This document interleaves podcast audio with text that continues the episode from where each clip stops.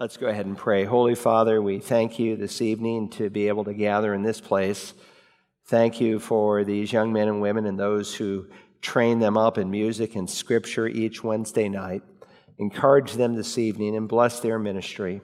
And as we open your word, we pray and ask the Spirit, our ultimate teacher, would take the truth that he inspired and help us to understand it and to apply it. So we thank you in advance for your help. I trust that He'll empower me tonight and use me. I ask in Jesus' name, amen. So, this course is what we teach. It's called Basic Discipleship for those who use the Search the Scriptures app. But this is what's offered in our discovery class on Sunday morning. This is section eight, and it concerns developing an eternal perspective. Just for those who are walking in for the first time, Roman numeral one, we covered how our need is to recognize the shortness of life on earth. In Psalm 39, which we examined in depth, the psalmist prayed, Lord, let me to know my end and what is the extent of my days. Let me to know how transient I am. That's a great prayer in which to pray. The scripture says in that psalm, we are like a mere breath very similar to the language that James uses. Psalm 90, we examined also the shortness of life. Moses wrote that psalm, it's the oldest psalm in all of Scripture. And he reminded us that uh, our life is uh, like grass that sprouts anew, it flourishes, and then it withers away. He told us, as for the days of our life, there are 70 years, or if due to strength, 80. And so he prayed, as we've been praying, Lord, teach us to number our days that we might present to you a heart of wisdom. Then we examined James and the shortness of life. He told us that we are but a vapor that appears for a moment and then vanishes. And yet, when you take our life, that's like your breath on a cold day, that's how short it is in comparison to eternity. Yet, Scripture teaches the way you invest your vapor as a saved person will influence your eternal reward. And so we looked at first the shortness of life, and then in Roman numeral 2, we began dialoguing over the fact that we need to think and uh, live with an eternal outlook. We saw that believers face a judgment for sin, not for sin, but for service.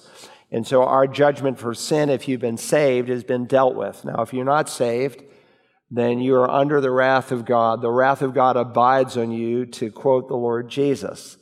But if you fled to Him for escape and forgiveness, then you have a new standing with God. But that does not mean that when you get to heaven, it's just come on in. You and I will face an evaluation as believers. There's the believer's judgment. And we've been looking at some of the central passages for that. 2 Corinthians 5, Paul says, Our ambition, whether home or absent, is to be pleasing to him. For, he says, we must all appear before the judgment seat of Christ. The word judgment seat is the word bema. It's with the article before the bema. And the bema is a review seat. And as it relates to the believer, it's not to determine if we get into heaven. That's settled by the time you've taken your last breath but it is a judgment in heaven for saved people to determine your eternal reward. And Jesus, of course, told us to lay up treasure in heaven. Then we looked at Romans 14 12, where we were reminded, so then each one of us will give an account of himself to God. And the third central passage that we examined was 1 Corinthians 3, where we were examining last time that no one can lay a foundation other than the one which is laid, which is Christ Jesus. And so he reminds the Corinthians he planted the church there, he laid the foundation through the preaching of the gospel, but others came in behind him and built on that foundation. And so he gives a warning that each man, each pastor, contextually, is to be careful how he builds because a day will come when God will test the quality of every man's work. But as we saw that that, while it's addressing pastors, it doesn't simply relate to pastors. It relates to all Christians because that judgment is broadened with all the same principles in Romans 14 and in 2 Corinthians 5. Now, um, if you have your handout open, we covered numbers 70 to 79, but I'm just going to read it. It's all filled in, all the blanks for you on that page. Uh, some people are taking this course as part of the Institute of Biblical Studies, so they're filling in the blanks. So bear with me. There's a pen in the seat back pocket if you need one. I've, i would recommend that you take notes tonight. But just so you don't walk in cold, but with some context, let me just read where we were in terms of the flow of thought. 70. One of the most sobering thoughts that I can share with a believer is that in the future, each one of us will be judged for our service to Christ. Again, this is a judgment not for sin, but for service. Sadly, many Christians think that since they are saved and that there is now no condemnation for those who are in Christ Jesus, that they will not have to give any kind of an account for the way they have lived. They have falsely concluded that since God is going to take all his people to heaven, that each one of us will equally share the same blessings. But as we will study in this section, God will ask each of us to give an account for the way that we've prayed and worshiped and witnessed and given and served with our gifts and the way in which we have sacrificed for his kingdom and glory. Unfortunately, today's Christians as a whole have seriously neglected or have willfully diluted the whole truth of our future examination. And so, on the one hand, it is critical that we all understand when speaking of the judgment, we're not talking about some, quote, evangelical purgatory, because we will never be content, condemned for sins Jesus bore as our substitute. Again, there is now, now, today, this moment, no condemnation if you're in Christ.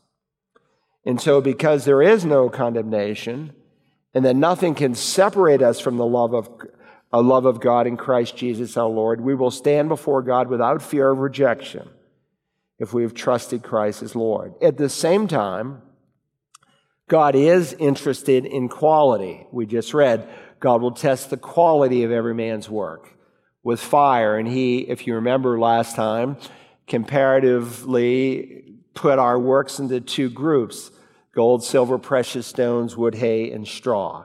So God's interested in quality and accountability without ever dismissing quantity. But clearly, quantity means nothing if the quality is lacking, which is why Paul can write in 2 Timothy 2 5, if anyone competes, and again, he's using this imagery of a race to describe our Christian walk he does not win the prize unless he competes according to the rules. So we're studying those rules and what it is that God will look at in the judgment seat of Christ. It's still going to take us at least three weeks to get through that. So there are several pictures. Um, well, 78, just as athletes in Paul's day had to play according to the rules, even so, in God's Christian race, we must follow the rules too. And we must know the rule book, the Bible, in order to know what constitutes eternal treasure. There are several pictures used in God's Word to illustrate the principles of evaluation at the judgment of the just, or the Bema, about the kind of service we do, especially that of an athletic contest, as explained in 1 Corinthians 9. Let's read that. That's where we left off. Notice 1 Corinthians 9 24. Do you not know that all who run in a race all run, but only one receives the prize. Run in such a way that you may win. So, with that said, now we're breaking new ground. Unlike the modern Olympic Games, where gold, silver, and bronze medals are awarded, in the ancient games, only the winner received the prize, and so there was no second place award. Winning was everything. However, in this race we call the Christian life, we all run, we all can win. And so the Apostle Paul says, run in such a way that you may win. Who may? It's you all, it's you plural. So we're all in the race. Everyone can potentially win in this race. So it's not a race where there's only one reward. However, not all win. And the reason is, is because they choose to lose. It's a choice we make as we hope to unfold. And in this spiritual race, we're not competing against one another, we're actually serving one another and competing against our common enemy. We have an enemy, he's called the evil one. There are three forces that wage war against the believer the world, the flesh, and the devil. And the one who is energizing this current world system, Paul tells us in Ephesians, is Satan himself. And so we read here, again from the 1 Corinthians 9 24 to 27 passage everyone who competes in the games exercises self control in all things. So they do it to obtain a perishable wreath, but we an imperishable. And so in the Isthmian Games, those who won the competition were awarded with a perishable crown. Well, our focus as believers in Jesus is on the eternal treasure laid up in heaven, called here in verse 25 an imperishable crown. Maybe you've competed in races over the years and or some competition and you have a trophy and it's already tarnished or maybe it's in the trash can. That's a very perishable accomplishment. Nothing wrong with it, just perishable. And so God wants us to have an imperishable crown. Since 84, since the goal in running is to win the prize, Paul wanted to examine, wanted to exercise self control which of course is a fruit of the Spirit in accordance with the truth of Scripture, in order to obtain the imperishable crown. Again, everyone who competes in the games exercises self control. Now, he's not speaking simply of the self control that an athlete can work up. He's using that imagery of someone running in a race for certainly an athlete has to get up in the morning, he has to consistently run, he has to consistently eat right, et cetera, et cetera, whatever sport you may be competing in.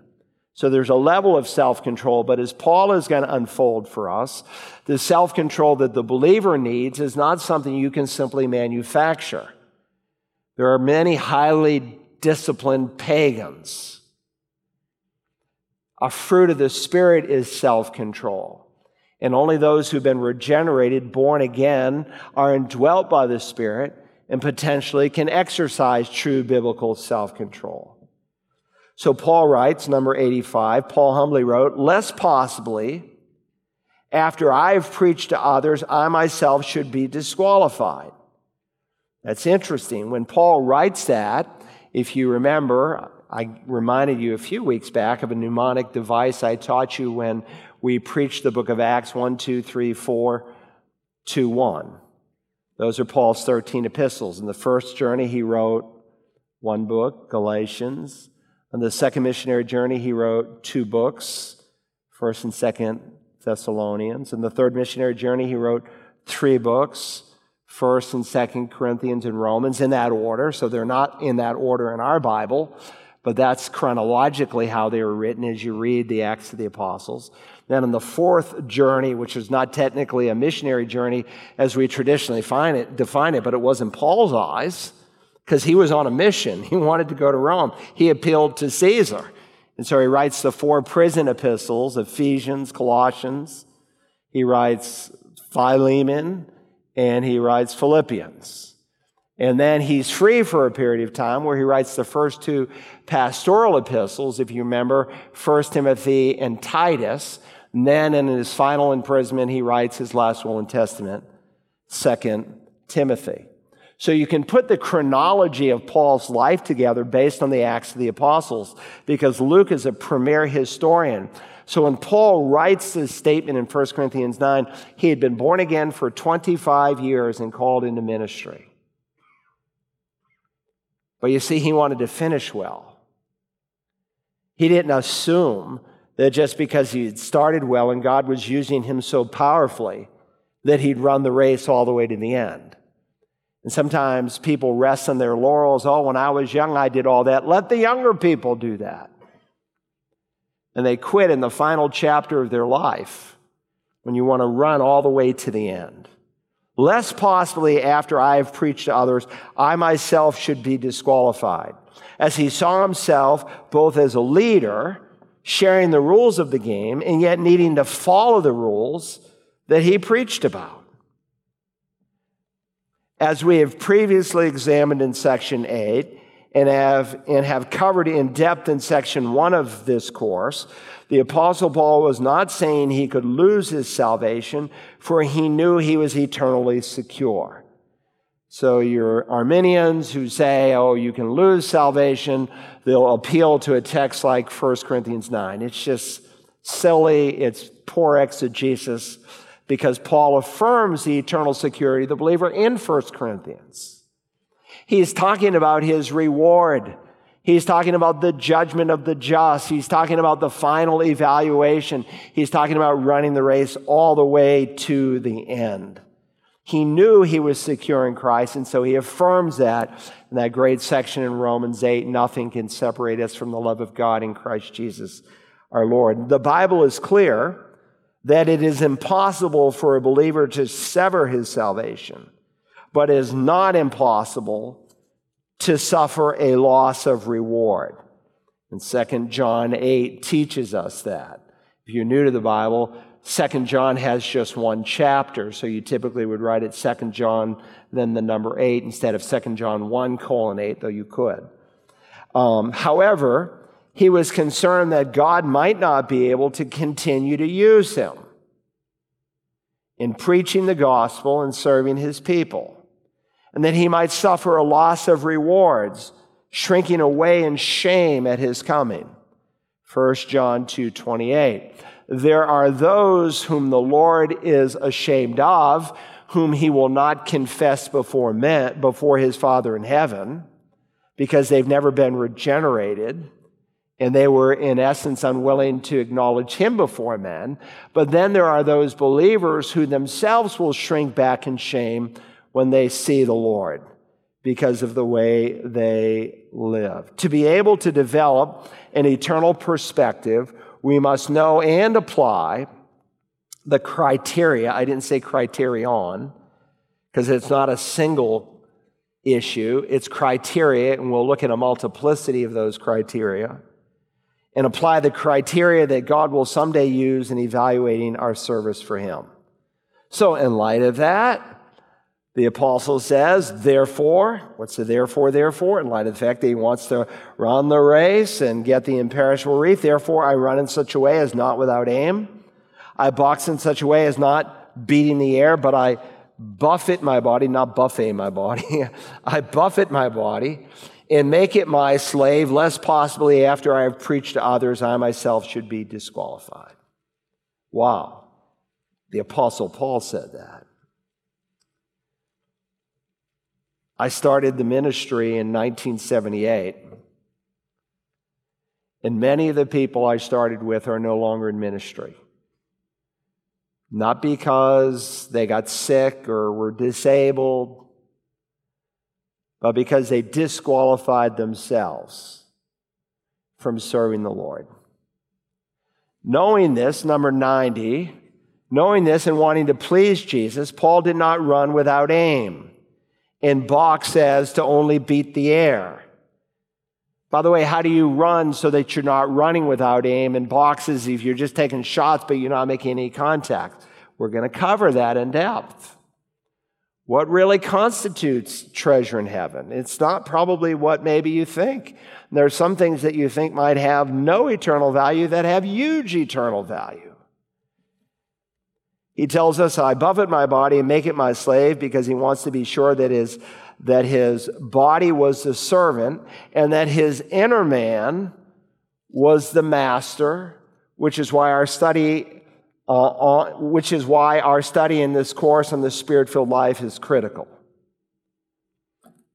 Two people tonight can serve with our children, one individual spirit filled, one doing it in the energy of the flesh. One did the exact same thing, but under the power of the Holy Spirit, and then one didn't. And in heaven, somebody laid up gold, silver, and precious stones, and the other wood, hay, and stubble. I hope everyone back there is filled with the Spirit. But listen, I meet some of the most miserable people I've met in my life in ministry. If the joy of the Lord has left your life, and your service to the Lord, go back through that handout on what it means to be filled with the Spirit. Because as we're going to see, it is only spirit filled service that constitutes eternal reward. What number? 92. Thank you, Ed. To be able to develop an eternal perspective, we must know the kind of service that constitutes eternal value versus activity that is only temporal. Knowing that we are unconditionally accepted and that the Spirit is our helper to obey, we should be highly motivated to learn Jesus' criteria and testing the quality of each man's work for determining our eternal rewards. And I said Jesus' criteria, not to separate him from the other members of the Godhead, but remember, all judgment, the scripture says, has been given to the Son. Even the judgment of the lost, at the great white throne judgment, it's the Lord Jesus who's sitting on that throne. And it's called the Bema seat of Christ. Christ evaluates our life. Sadly, liberal pastors will, out of context, will use out of context those passages that deal with eternal rewards in order to teach that we merit heaven by works. So in Duke Chapel, one day where I served for five years, not in the chapel, but in campus ministry, I remember this one apostate preacher, he was as lost as could be. And he used the sheep and goats judgment. You know, when did we see you hungry? When did we see you in prison? Da da da da. When did we see you need? And he taught salvation by works. Actually, that particular text is demonstrating fruit that a genuine Christian will display. And then there are passages like Matthew 6 don't lay up for yourselves treasure on earth, but treasure in heaven where neither moth nor rust destroy and where thief break in and steal. And, and people will use texts like that to teach you earn and work your way to heaven. When contextually, they're not dealing with salvation, they're dealing with our service. And so, 95, in distinguishing salvation passages from service passages, it's helpful to remember first that salvation is always spoken of as an unmerited free gift. So Jesus said to the Samaritan woman in John 4 If you knew the gift of God and who it is who says to you, Give me a drink, you'd have asked him and he would have given you living water. And so he describes salvation, of course, as the gift of God. Paul will write, For by grace you've been saved through faith, and not of yourselves.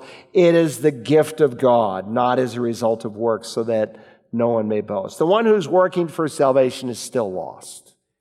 It's just that simple.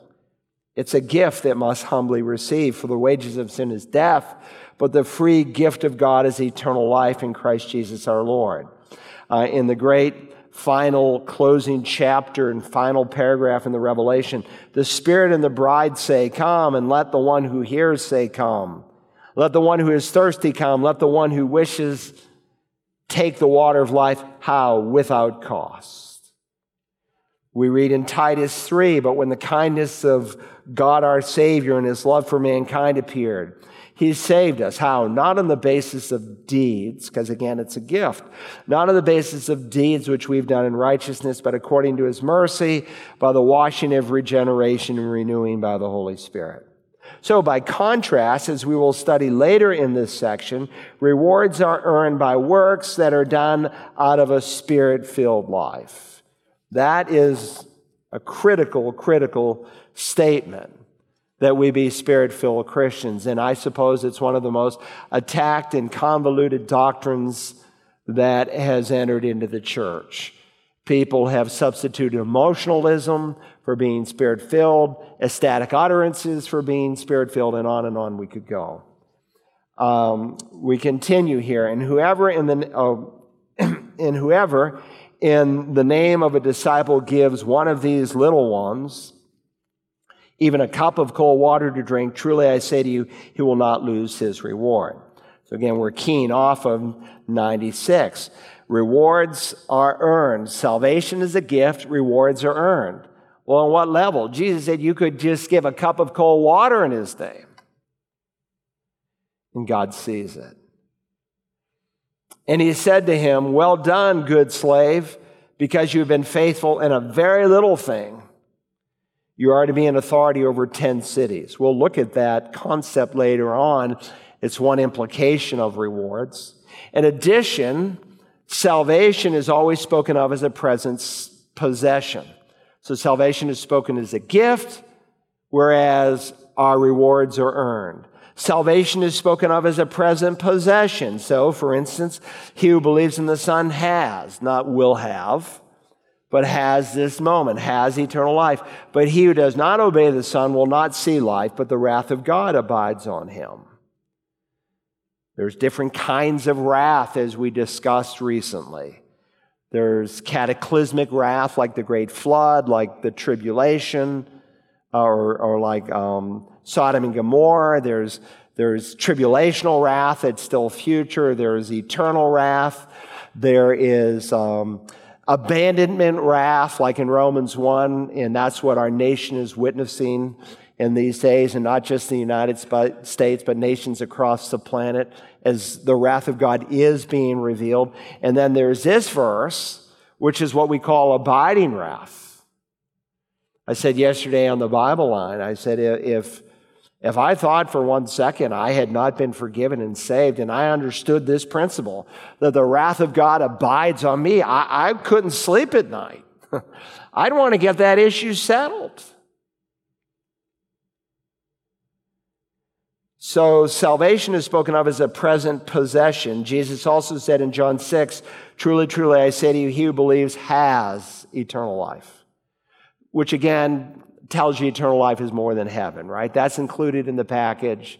But this is eternal life, that they might know you, the only true God in Christ whom you have sent. And so we speak of this personal relationship with the Lord. We're not in heaven, but I can have this moment eternal life because eternal life is knowing the Lord received, of course, by faith. By contrast, rewards are habitually described as a future attainment. And so we studied last week if any man's work which he has built on the foundation remains, he will receive a reward. Now we saw if any man's works are burned up, he'll suffer loss, not a loss of salvation, but a loss of rewards. But when God tests the quality of each man's work, with fire. If our works pass the test, we receive a reward. That's in the future. He will receive a reward.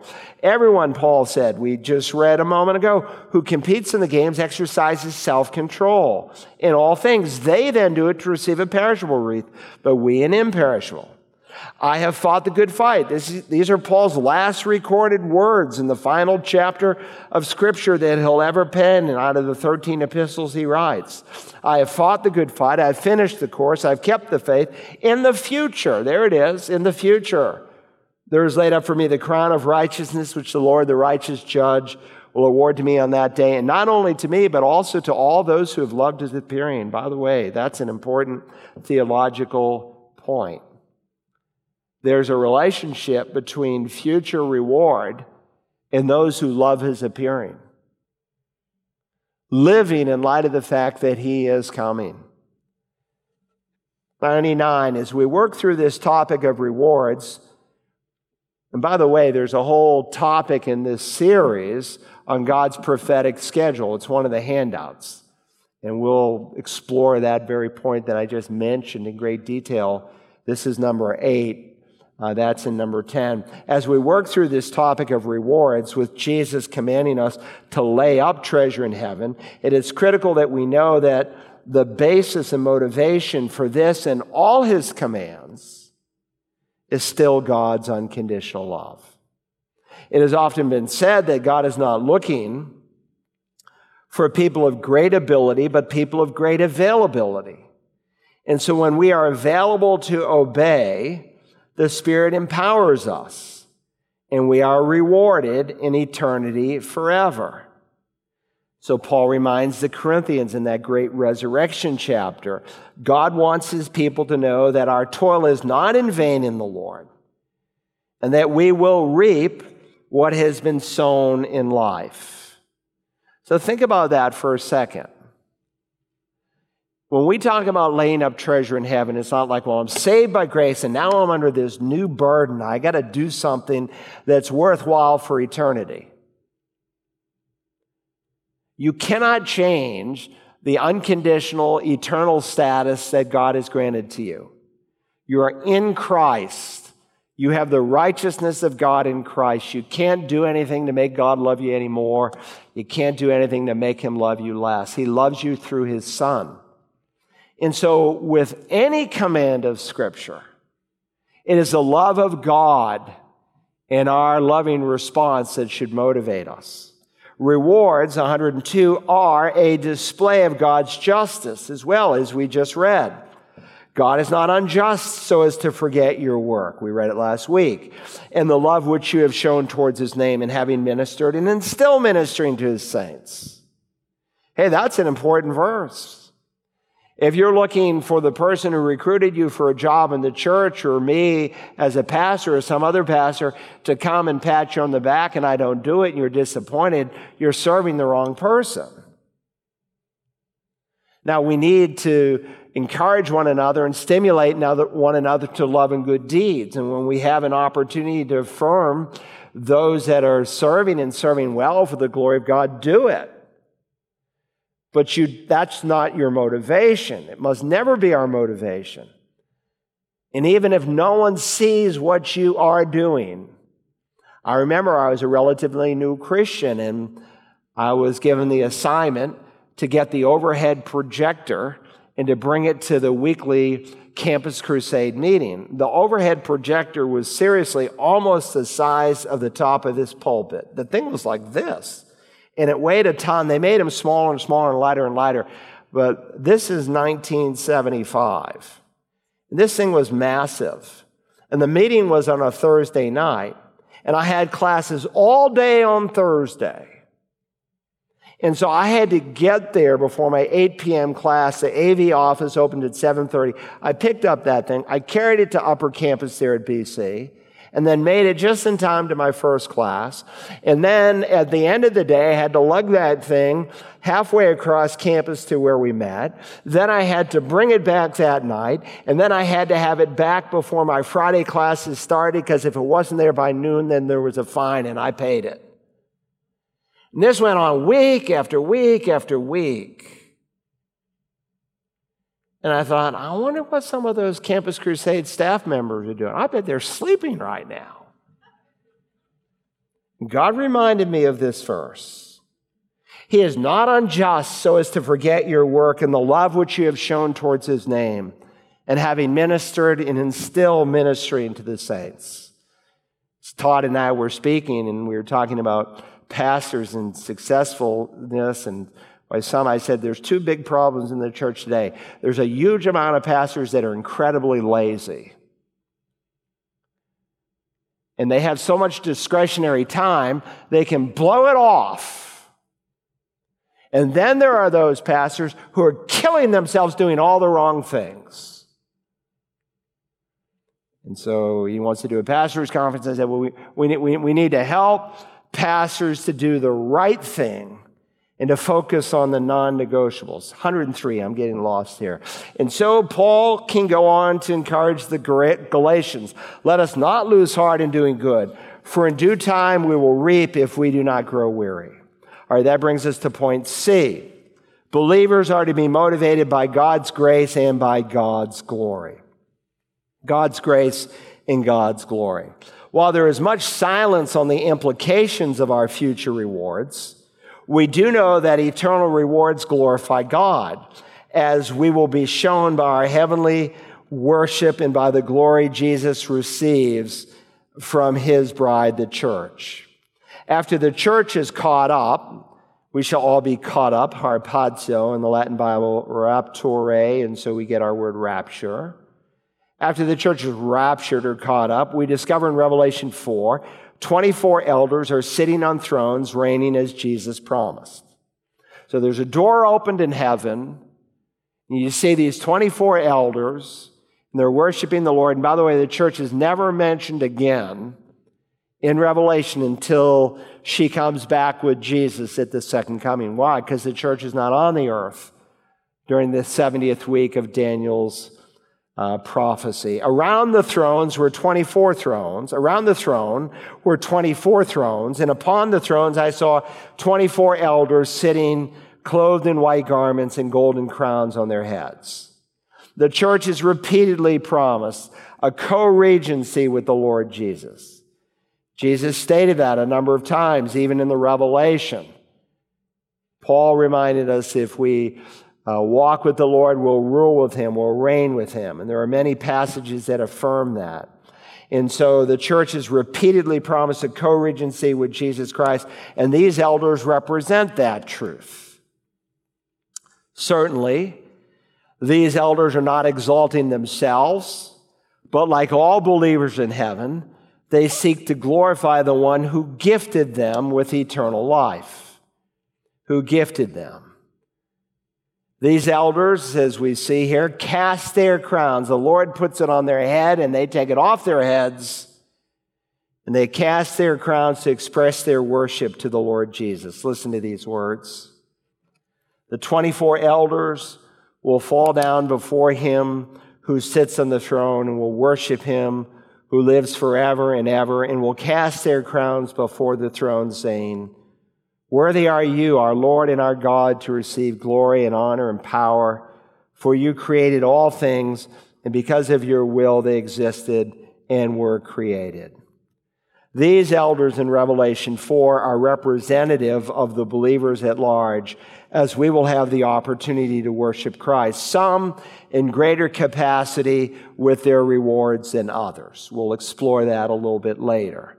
Certainly, no one will be strutting around like a peacock wearing crowns, or wearing badges as in the military, or medals as in the Olympics, because all praise and honor and glory will go to Jesus alone.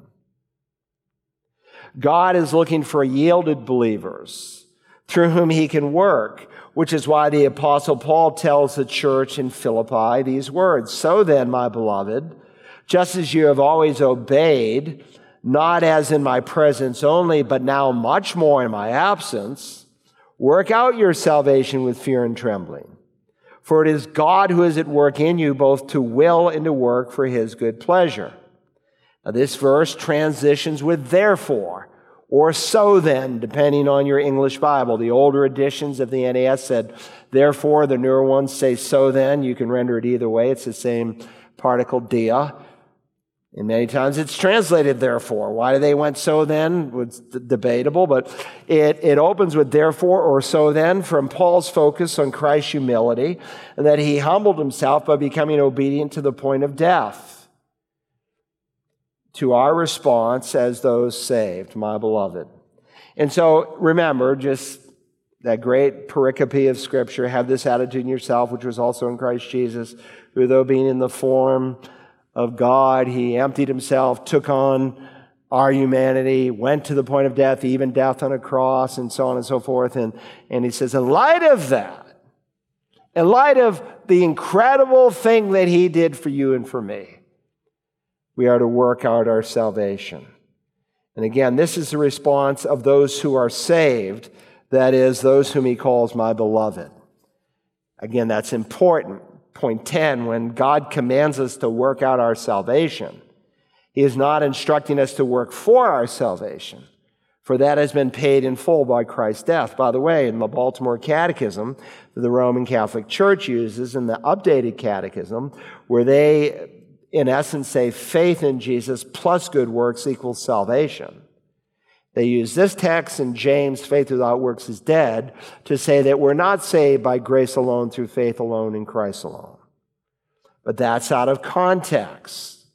He's not instructing us to work for our salvation, for that has been paid in full. But they don't care what you think when you read the Bible because you can't read it and understand it. Only the magisterium can officially interpret the Bible for you. That's cult like. This is not an exhortation to the lost, but to those who are saved, such that this command, work out your salvation, speaks of our need to live out, to practice, and to demonstrate the salvation which believers possess. There is a sense in which our salvation is completed. By the way, Paul has already stated in Philippians 1 he that began a good work in you absolutely will complete it in the day of Christ Jesus. There's what he started, he will complete. But there is a sense in which our salvation is completed. And so we are justified. We've been declared righteous. We've been saved from the penalty of sin. But there is also a sense in which our salvation is incomplete, such that we are to work out in our experience the righteousness God has credited to us. And you will know, of course, that this is called sanctification in the broadest sense. There's actually three tenses of sanctification sanctified past tense, um, you were justified, sanctified, 1 Corinthians 6.11. This is the will of God, your sanctification, 1 Thessalonians 4, that's present tense. Then 1 Thessalonians 5, he looks at future sanctification. So there are three tenses to salvation, but in broad terms, we say justification from the penalty of sin. Present tense sanctification speaks of conformity today to the righteousness that God's credited to us. In other words, you and I becoming in our experience what God says is true of us in our position. This is known as sanctification, and it is to be done with fear and trembling, which speaks of our total dependence in the Lord for strength. Allowing Scripture to interpret Scripture, this is the manner in which the Apostle Paul uses the phrase fear and trembling. So let me read 1 Corinthians 2, the first four verse, five verses. When I came to you, brethren, I did not come with superiority of speech or of wisdom, proclaiming to you the testimony of God, for I determined to know nothing among you except Jesus Christ and Him crucified. I was with you in weakness and in fear and in much trembling And my message and my preaching were not in persuasive words of wisdom, but in demonstration of the Spirit and of power, so that your faith would not rest on the wisdom of men, but on the power of God. Now, Paul is not speaking of serving with fear of hell or damnation, such that one's substandard service might bring condemnation, for we are forever secure. So, again, when He's talking about being disqualified in 1 Corinthians 9. He's not worried about losing his salvation. And neither is he here thinking when he uses this expression, fear and trembling, like, man, I, might blow it and lose my salvation. No, we are forever secure. Our fear and trembling should be the joyful trembling of an encounter with the Holy Spirit filling us, and so choosing to serve through us. Paul had learned that when he was weak, then God made him strong because when he is weak, God's grace is most powerful. That's when it is most powerfully seen. Again, listen to these words. And he said to me, My grace is sufficient for you, for power is perfected in weakness. Most gladly, therefore, I will rather boast about my weaknesses, so that the power of Christ may dwell in me. Therefore, I am well content with weaknesses, with insults, with distresses, with persecutions, with difficulties for Christ's sake. For when I am weak, then I am strong. When the apostle Paul told the Corinthians, I was with you in weakness and in fear and in much trembling, he was not literally afraid of going to a paganized city like Corinth. The word Corinth became actually a synonym for infidelity, for immorality. And it was a wicked place. He wasn't afraid of going there to preach the gospel. Oh man, they might beat me up. Jesus said, Don't fear those who can kill the body only. That's the most they can do is take you out with a gun or strangle you, however they want to take down Christians, like those in northern India who are being just literally butchered even in the past week. He wasn't afraid of that.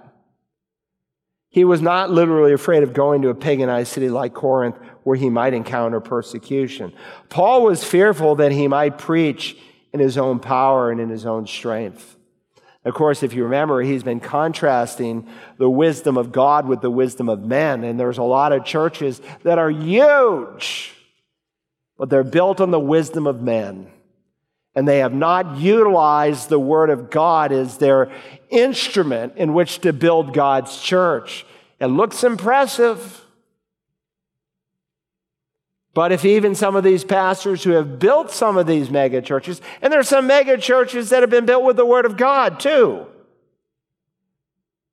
but even some of these pastors who have built these mega churches, who know the Lord, who have used the wrong kind of wisdom, the wisdom of this world, which is foolishness, it will just be wood, hay, and straw. And that's Paul's whole argument in 1 Corinthians 3. Be careful how you build.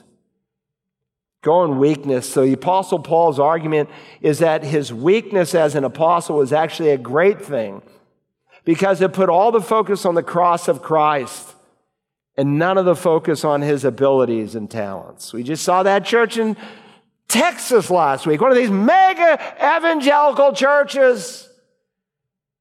What's the worship pastor been doing? Since 2011, he's been molesting teenage boys. Sick. I'm like, who's on first? Nobody knew that. Nobody knew that there was no power on that man's life. That's pathetic. That's a church that has no discernment. And I'll tell you why it has no discernment because the pulpit is pathetically weak. In the first century, history records that many orators were entertainers as they sought to dazzle the crowds with their verbal performance and skills. By contrast, in his preaching, the Apostle Paul depended on the power of the Holy Spirit, which he described as a demonstration. I came in demonstration of the power of the Spirit, not a performance. What a different word. Certainly, the Apostle Paul was not telling pastors to deliberately preach poorly or to avoid using the spiritual gifts that God had given them. The Apostle Paul was a brilliant and well educated man. Most would say, and I would agree, that he had an equivalent of three PhDs. Possibly the greatest theologian outside of Jesus who ever served. Yet, he did not depend on himself. For this reason, Paul could write, not that we are adequate in ourselves to consider anything as coming from ourselves, but our adequacy is from God. 2 Corinthians 3 5. He wanted to rely only on that adequacy and not himself. He knew that the conviction that leads to true conversion came as a result of the Holy Spirit's power and not from the cleverness of his abilities. So then, my beloved, writing to believers, that's a term that's reserved in the New Testament only for those who are born again. Just as you have always obeyed, not as in my presence only, but now much more in my absence, work out your salvation with fear and trembling. For it is God who is at work in you, both to will and to work for his good pleasure. And so when the apostle Paul commands the Philippians and each one of us to work out our salvation with fear and trembling, he is emphasizing our need to serve God, not out of a sense of self confidence, but dependence, a demonstration, as he said, of the Spirit's work in our life. At the judgment seat of Christ, only that service done out of a sense of weakness in fear by the Holy Spirit will produce eternal fruit. This should cause us to tremble the thought of serving without God's help. I don't care what you're doing. You may be working in the nursery and caring for infants and changing diapers. Doesn't matter. It's all potentially an opportunity to lay up treasure in heaven if we're doing it with God's help. 28, Paul notes here that the church had always obeyed, not as in my presence only, but much more in my absence as they faithfully followed God's commands, whether or not he was with them, demonstrating true faith. So they weren't serving Paul, is the point here, right? They were serving Jesus. We're to work out what God is working in, with Paul making no attempt to reconcile divine sovereignty and human responsibility. Why? Because he preaches both. God's sovereign, but he uses people. Will all the elect be saved? Scripture says he will. They will. How are they going to get saved? We have to go tell them. The wonder of it all is that God, who commands his will, helps us to carry out his will. And so the promise that is connected to verse 12 follows as he reasons. Here's the re- for it is God. This is great. For it is God at work in you both to will and to work for his good pleasure. So, knowing that God is at work within us should create a strong desire to work diligently with fear and trembling. But it should also, have, it should also create a deep sense of satisfaction, knowing that God is ready to help. I can do all things, right? Through Christ who strengthens me. That's a great promise. Now, God is not at work in us if we're out of fellowship with the Lord. But if we're walking with the Lord, He's at work in us. And that should just motivate us. And so, in the broader context of our discussion on eternal rewards, when we are spirit filled, God helps us to achieve His will, and He will reward us for it. So, He does it through us, and then He rewards us for it. That is a great thing to get a hold of. It is not that we are saved by grace and then we're placed under the burden of achieving eternal rewards. For with all God's commands, we are under grace. When Jesus commands us, store up for yourselves or lay up for yourselves, either translation, treasures in heaven where neither moth nor rust destroys and where thieves do not break in or steal, as with any command, we are to respond out of love.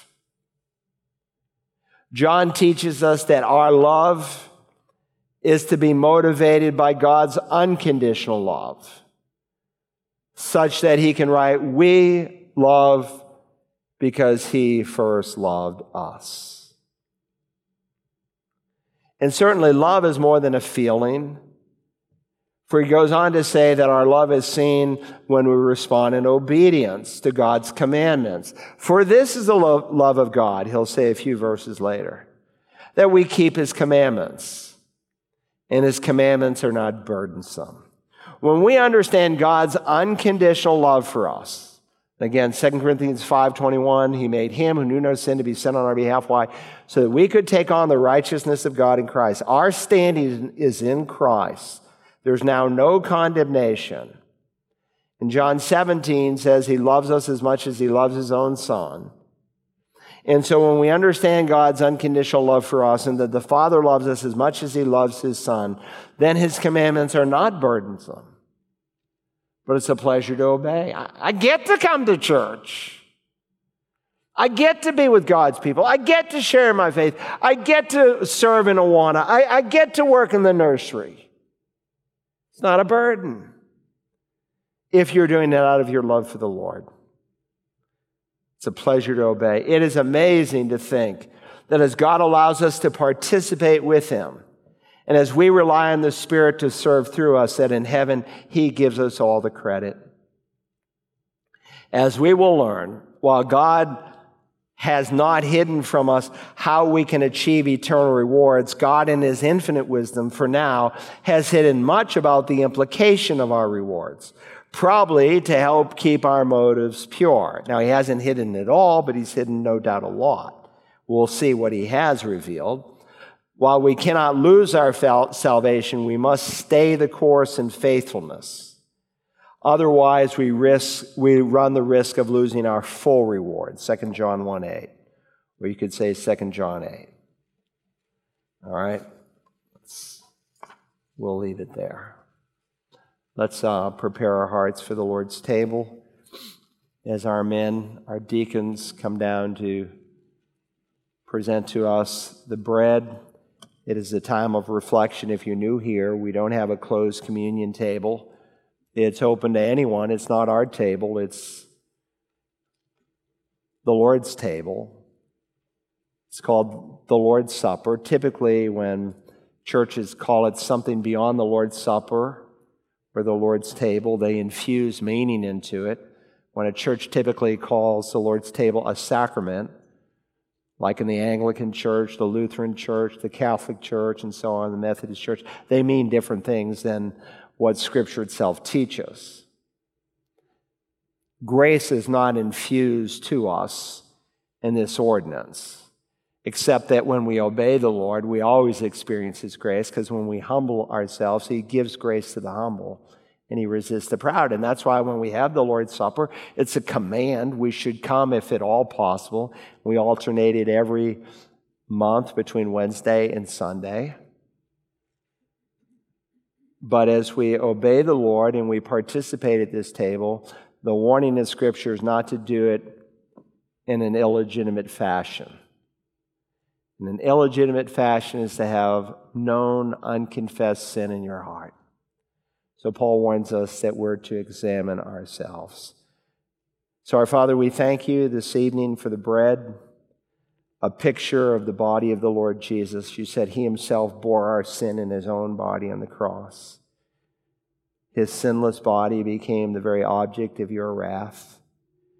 With his precious blood, he purchased our salvation. We thank you that we can come before you this evening, and if there's failure in our life, you've promised us in 1 John 1 9 that if we confess our sins, you are faithful and you are righteous to forgive us and to cleanse us. Thank you for that promise that you've given only to those who are saved. And so, Spirit of God, if there be some hurtful way in us, we pray you'd bring it to the forefront of our minds that we might confess it and forsake it and participate in this table in a way that's pleasing to you. We ask in Jesus' name, amen. We'll hold the bread together as a symbol of our unity, and then we'll eat together. One body, individually members of it.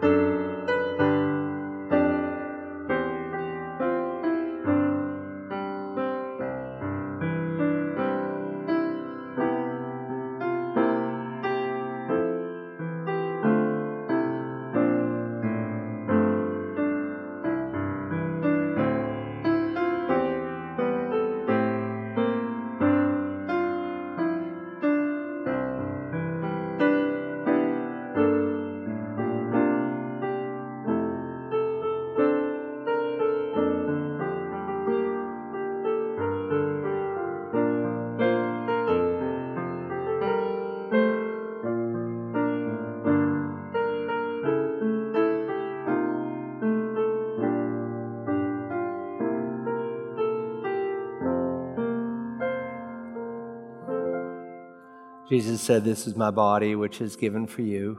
Take and eat.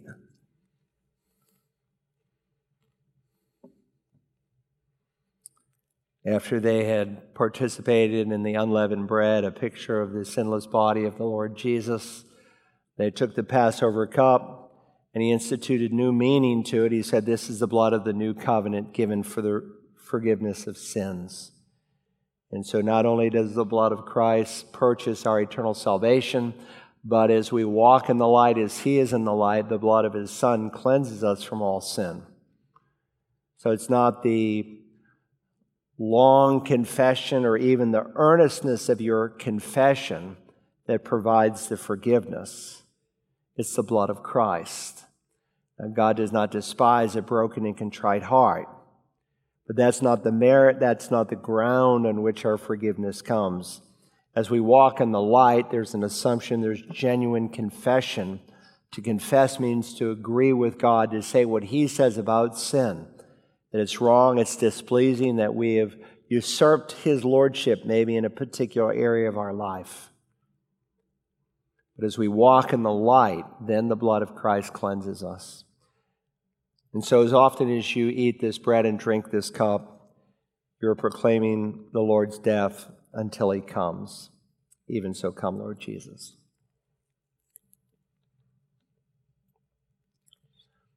Let's bow together in prayer. Father, we thank you that we can come to a throne of grace to find help in time of need. We thank you for Don Lopez, who's been through such turmoil with his health. It seemed like yesterday, but some three decades ago, he made a confession of faith and was baptized and has been a faithful member. Please be with him in this time of recuperation. Rebuild his body that he might serve you in an undistracted way. Father, we don't want to be like those ten lepers that were healed and only one remembered to give thanks. We thank you first for those individuals that we reached out to and we invited to church to the Valentine's banquet. You were faithful to give so many opportunities. We know it is not our responsibility to convert, only you can do that.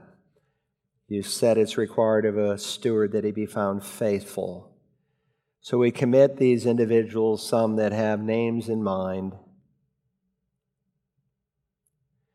We ask our Father that you continue to work in their lives, those who are saved, who need a church home, those who are lost, who most critically need salvation. And if it would please you, give us another opportunity to dialogue with them, an open door in which to share the gospel. We know, our Father, in just a few weeks, you've given us another opportunity to invite our friends, and we pray as people come on our campus on that Friday evening that they'll sense that there's something different here. Want to know more. We lift up Israel to you tonight. We think of our own president who wants to divide the land, and you warned in your word that those who would seek to divide what you call my land will meet you in judgment. Father, whether we like our president or not, you've commanded us to pray for him. We pray first for his salvation, that you would work in his heart if it's not too late, to bring him to yourself. But we also think of him like a Cyrus that you used to free Israel and to give them the product that they needed to rebuild a temple. We just ask that you continue to allow him to show favor towards Israel in the midst of this evil, evil force that has come against that people. The brutality is beyond belief. It reminds me tonight, Father, to pray for our brothers and sisters in northern India. As hundreds have been injured, many have faced death, had their homes burned, churches destroyed for following the Lord Jesus. Help them not to lose heart in doing good. Strengthen them through the persecution as your word teaches can happen.